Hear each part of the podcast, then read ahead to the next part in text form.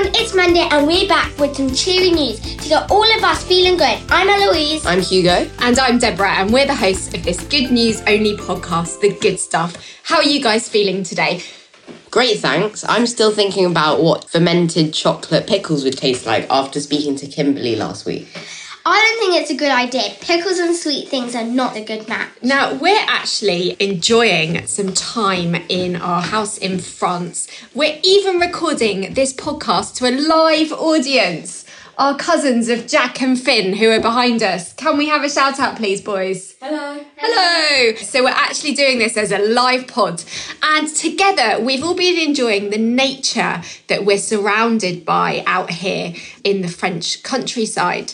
And it's actually been really good preparation for our guest speaker today, who's been tackling the question of the week. So, go for it, Eloise. Our question of this week is How can gardening improve your happiness? What do you think about this topic, guys? How can gardening improve our happiness? So, for me, just being outside makes me feel really happy. Yeah, like Uh, breathing in the fresh air. That's a really good point, Hugo. What about you, Eloise? The trees, the animals. The trees and the animals. It's also the nurturing of the plants. It's nurturing of the plants, watching things grow. What's your favourite thing to grow, do you think? Food as well. It's all about food in our family. You can tell that um, we have the French gene in us, definitely. Now, I have to say, there's something about putting your hands in the soil that gets you feeling a lot more relaxed. Well, actually, did you know there's a specific soil bacteria called Mycobacterium vaccae that actually triggers the release of serotonin in our brains? It's a scientific fact that makes us happier. So, serotonin is the happy hormone, and we know that from previous podcasts, don't we? We know that it's what makes us happy. That's amazing. It's weird to think that a bacteria can make you happy. I think for me, I'm happy because I'm outside smelling the flowers and watching them grow and eating all of them. we can't eat all the flowers, but did you know there's there's edible flowers, aren't there? Like chocolate flowers. Like chocolate flowers. No, there are lots of different edible flowers, but obviously you have to check before you start eating the flowers. Now, there's one thing in Japan and it's called forest bathing. Have you guys ever heard of it? No, you bathe Running in, the forest. in a forest naked. Running in a forest naked. Yeah. Oh, Uh, maybe, maybe. Do you guys have you guys ever heard of it? No. So I hadn't until we looked it up for the podcast. Well, it's literally all about the positive effects of being outside, surrounded by nature, taking the time to enjoy your surroundings, and it is actually about going out, going for a walk. Being in the forest and breathing in those pine needles, not physically breathing them in, but breathing in the smell. You know that smell of the fresh pine. So, Eloise and and Hugo, you are allowed to wear clothes. I think it is advisable to wear clothes, but it's also about absorbing the vitamin D when the sunshine is on our skin, and this is also a trigger for the happy hormone, the serotonin. So it's not just the plants that do well with sunshine and water. We need it too. We need to grow, don't we? So we need a bit of sunshine and water. So Hugo, as our resident gardener, can you tell us what you're growing in the garden at the moment over here in France?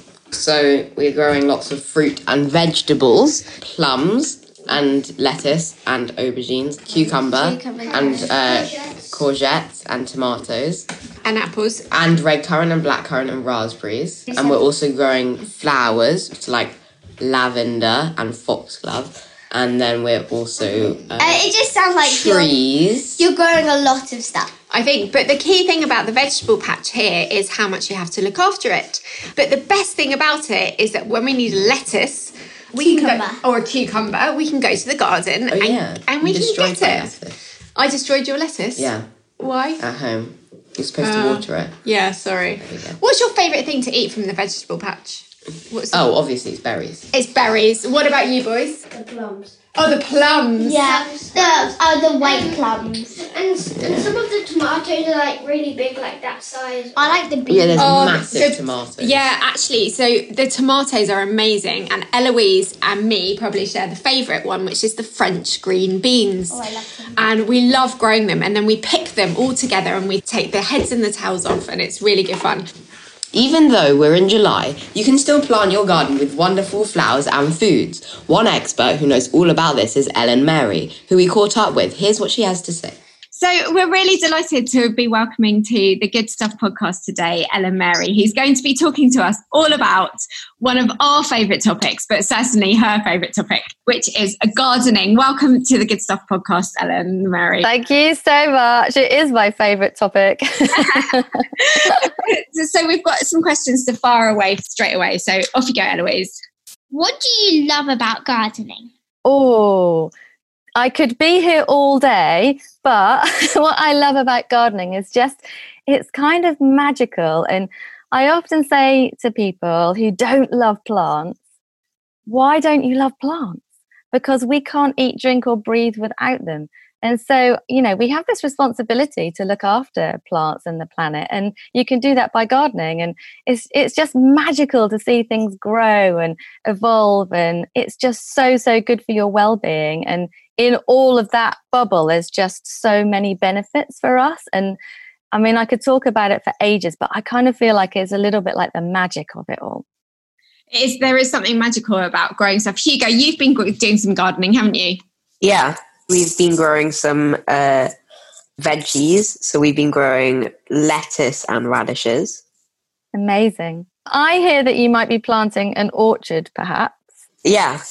That will be absolutely beautiful. You know, orchards obviously not just productive so that you can harvest lots of fruit, but also they're amazing for wildlife and biodiversity as well. So when you plant an orchard, you'll see loads of wildlife. And that's another thing I love about gardening. You know, you share your space with, you know, wildlife, birds and bees. Of course, we need so many bees to pollinate our crops and lots of insects. And that's part of the whole kind of well-being thing about gardening is that you're creating a biodiverse space as well to enjoy. Are there health benefits of gardening? Oh, there's so many health benefits to gardening. So, obviously, it's really good physical and mental health and um, well being. So, being outside, you're breathing in all that fresh air. You're doing some exercise as well, which gets the endorphins going and absorbing some vitamin D when it's not raining, of course. But even in the rain, it's still absolutely lovely. And you're coming in contact with soil, and there's actually lots of good bacteria in the soil as well. And we know that by gardening, it takes us away from kind of some of the stresses of everyday life. So you're learning and educating yourself as you go along. So you can focus on the task at hand, like sowing seeds, you kind of focusing on what you're doing. The well-being benefits are just, I mean, they are immense. It's an amazing hobby or career to have. So if you're somebody who just wants to kind of get started with gardening and maybe you don't have loads of space so you might need to buy some little pots or something and to plant it in where do you even start what could you be starting with well, the first thing I would say, no matter what space you've got, it doesn't matter. You can always grow something. Even if you don't have a balcony or a patio and you've just got a windowsill, you can definitely still grow stuff. So if you've just got yourself some pots and a nice like potting mix and you want to grow something that's edible, herbs are amazing because they're really tolerant, really easy to grow, and you can use them in your cooking or you can make herbal teas, that kind of thing. But I just say experiment. I always say kind of break the rules because you'll read lots of theory about what you can and can't grow in small spaces. But from experience, I've found that even some of the things that people say you can't grow in a small pot grow really well. So I think try and grow the things that you really really love. And and edible flowers are really amazing as well. So kind of pansies that you can use the petals in your salad. So kind of quick growing things. Ah, um, what are the best plants to plant for bees?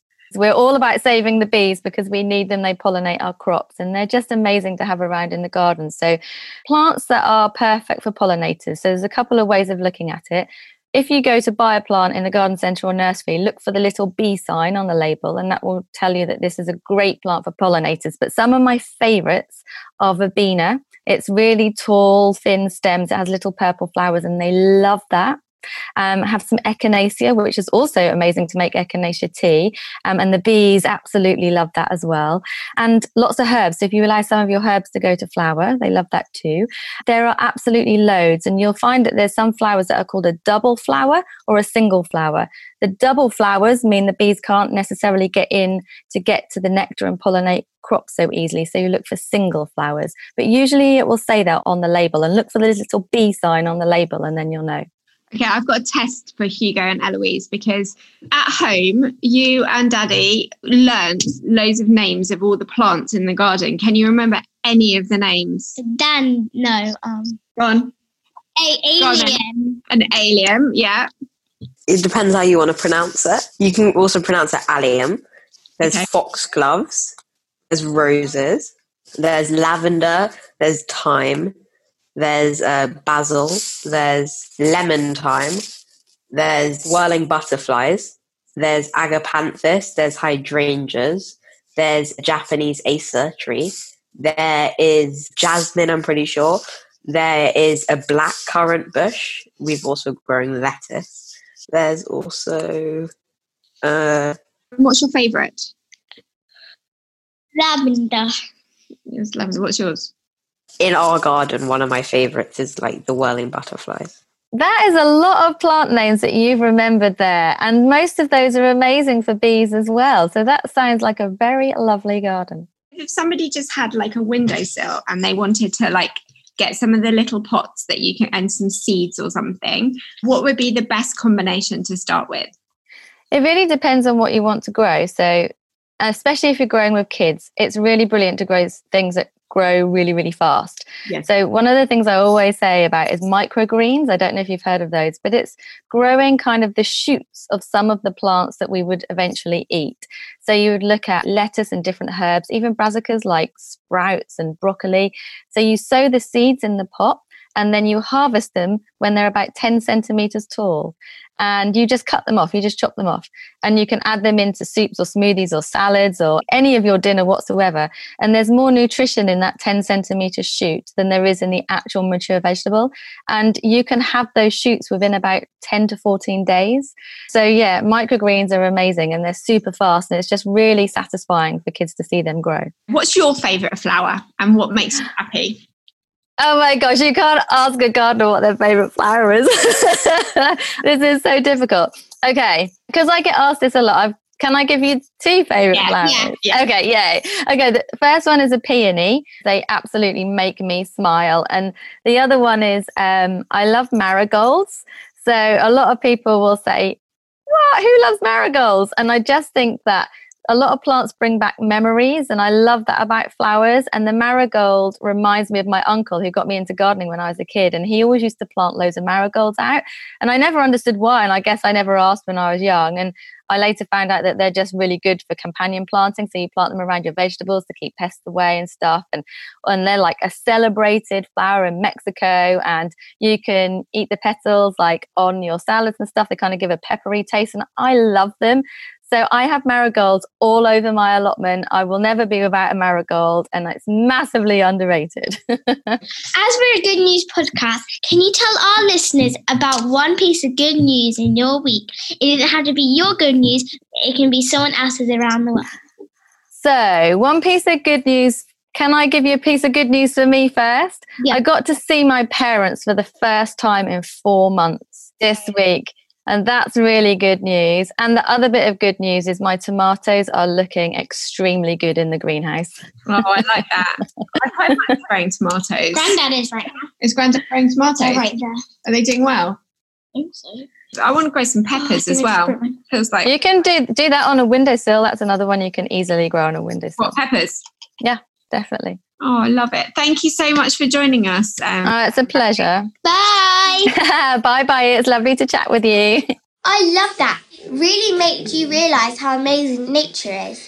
It was great, right? Massive thank you to Ellen Mary for coming on the show.